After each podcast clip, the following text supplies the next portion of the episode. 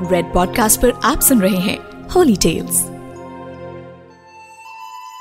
हमारी रोज़ाना की ज़िंदगी के हर पल में किस्से हैं और ऐसे ही छोटे छोटे किस्सों से कहानियाँ बनती हैं। पर कुछ कहानियाँ ऐसी हैं जो जेनरेशन टू जेनरेशन यानी पीढ़ी दर पीढ़ी हमें सुनने में आती रही हैं। कई बार हमारे ही बुज़ुर्गों ने सुनाई, या यूँ कहिए, हमने चलते फिरते ही सुन ली।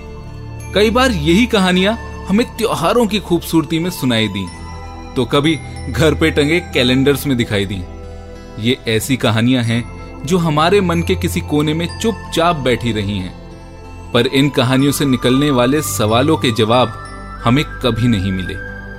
ऐसी ही कहानियाँ लेकर आया हूँ मैं, हिमांशु शर्मा, रेड पॉडकास्ट पर होली टेल्स में। चलिए एक कहानी का श्री गणेश करते हैं। क्योंकि किसी भी अच्छे काम का शुभारंभ, यानी शुरुआत गणपति के बिना तो हो ही नहीं सकती। तो क्यों ना हमारी पहली कहानी भी गणपति के बारे में ही हो।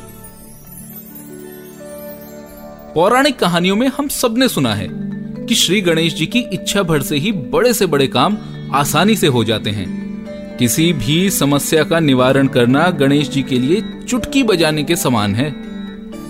इसीलिए उन्हें विघ्नहर्ता भी कहा जाता है।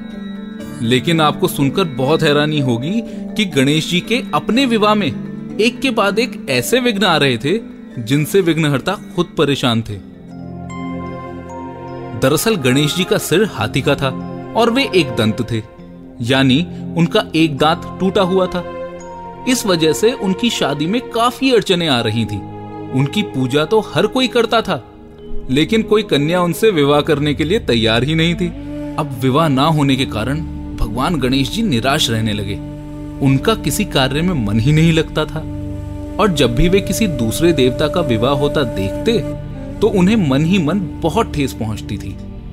कहा जाता है कि अपना विवाह नहीं होते देख, विघ्नहर्ता ने दूसरे देवताओं के विवाह में भी विघ्न वर्षा शुरू कर दी।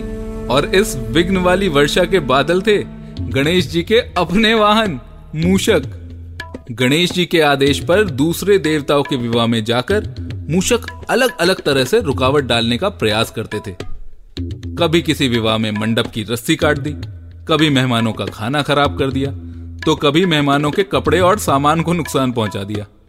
मूषक की इन शैतानियों से तंग आकर दूसरे देवताओं ने मिलकर देवों के देव महादेव भगवान शिव से गुहार लगाई।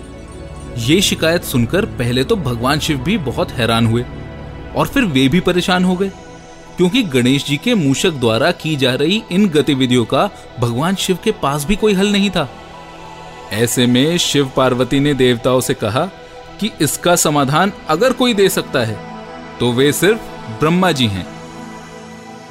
अब सभी देवता समाधान की उम्मीद में भगवान ब्रह्मा जी के पास गए और जब वे वहाँ पहुँचे तो उन्होंने देखा कि भगवान ब्रह्मा तो योग में लीन है। लेकिन कुछ ही देर बाद देवताओं के समाधान के लिए उनके योग से दो कन्याएँ, रिद्धि और सिद्धि प्रकट हुई। ये दोनों ही ब्रह्मा जी की मानस पुत्री थी। कुछ देर बाद जब ब्रह्मा जी ने अपनी आँखें खोली तो सभी देवताओं ने उन्हें अपनी समस्या के बारे में बताया। तब ब्रह्मा जी को एक उपाय सूझा। वे अपनी दोनों पुत्रियों को लेकर गणेश जी के पास पहुँचे और उन्होंने कहा, गणपति जी, क्या आप मेरी इन दोनों पुत्रियों को शिक्षा दे सकते हैं? ये बात सुनकर गणेश जी अपने स्वभाव के अनुसार तुरंत रिद्धि और सिद्धि को शिक्षा देने के लिए तैयार हो गए।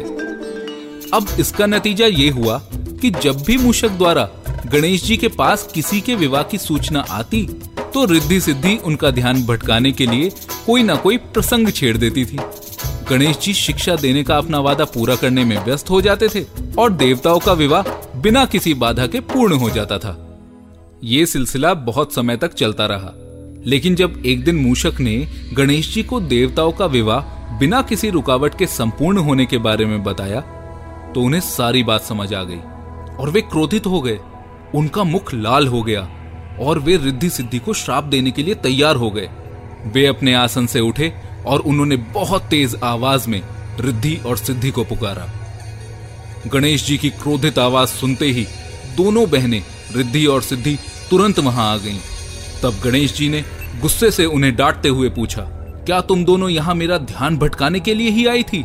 रिद्धि सिद्धि ने डरते डरते धीरे से जवाब दिया, प्रभु, हमें माफ़ कर दीजिए। हमारा उद्देश्य आपको दुख पहुंचाना बिल्कुल नहीं था। आप तो विघ्न हरता हैं, जो सबके विघ्न हरते हैं। इसलिए आपका किसी और के शुभ कार्य या विवाह में विघ्न डालना आपको बिल्कुल शोभा नहीं देता। इसी वजह से आपको रोकने के लिए हमने ऐसा किया। रिद्धि और सिद्धि की ये बात सुनकर गणेश जी का गुस्सा थोड़ा शांत हो गया और उसी समय ब्रह्मा जी भी वहाँ प्रकट हुए। उन्होंने गणपति जी से कहा, हे विघ्नहर्ता, मैं इन दोनों की ओर से आपसे माफ़ी माँगता हूँ। आप कृपया इन्हें माफ़ कर दीजिए। इनको आपके पास भेजने का मेरा उद्देश्य दरअसल कुछ और था। मुझे अपनी मानस पुत्रियों के लिए कोई योग्य वर नहीं मिल रहा था। अब जब आप इन्हें जान गए हैं तो क्या आप मेरी इन पुत्रियों से विवाह करना स्वीकार करेंगे? तब भगवान गणेश जी ने रिद्धि सिद्धि को माफ़ करके ब्रह्मा जी का ये आग्रह स्वीकार कर लिया।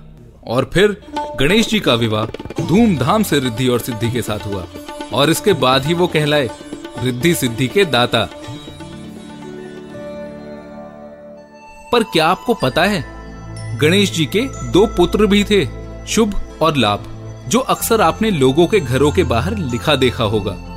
शुभ यानी गुड लक और लाभ यानी बेनिफिट हल्दी या कुमकुम से घर की चौकट पर शुभ और लाभ लिखने से आपके घर में सदैव सुख और खुशियाँ बनी रहती हैं। और यही शुभ लाभ अगर आप अपने ऑफ़िस या अपनी दुकान पर लिखते हैं तो आपको अपने काम में प्रॉफिट के साथ साथ सेटिस्फेक्शन भी मिलता है और बेवजह की टेंशन आपसे दूर रहती हैं। मैं हूँ हिमांशु शर्मा।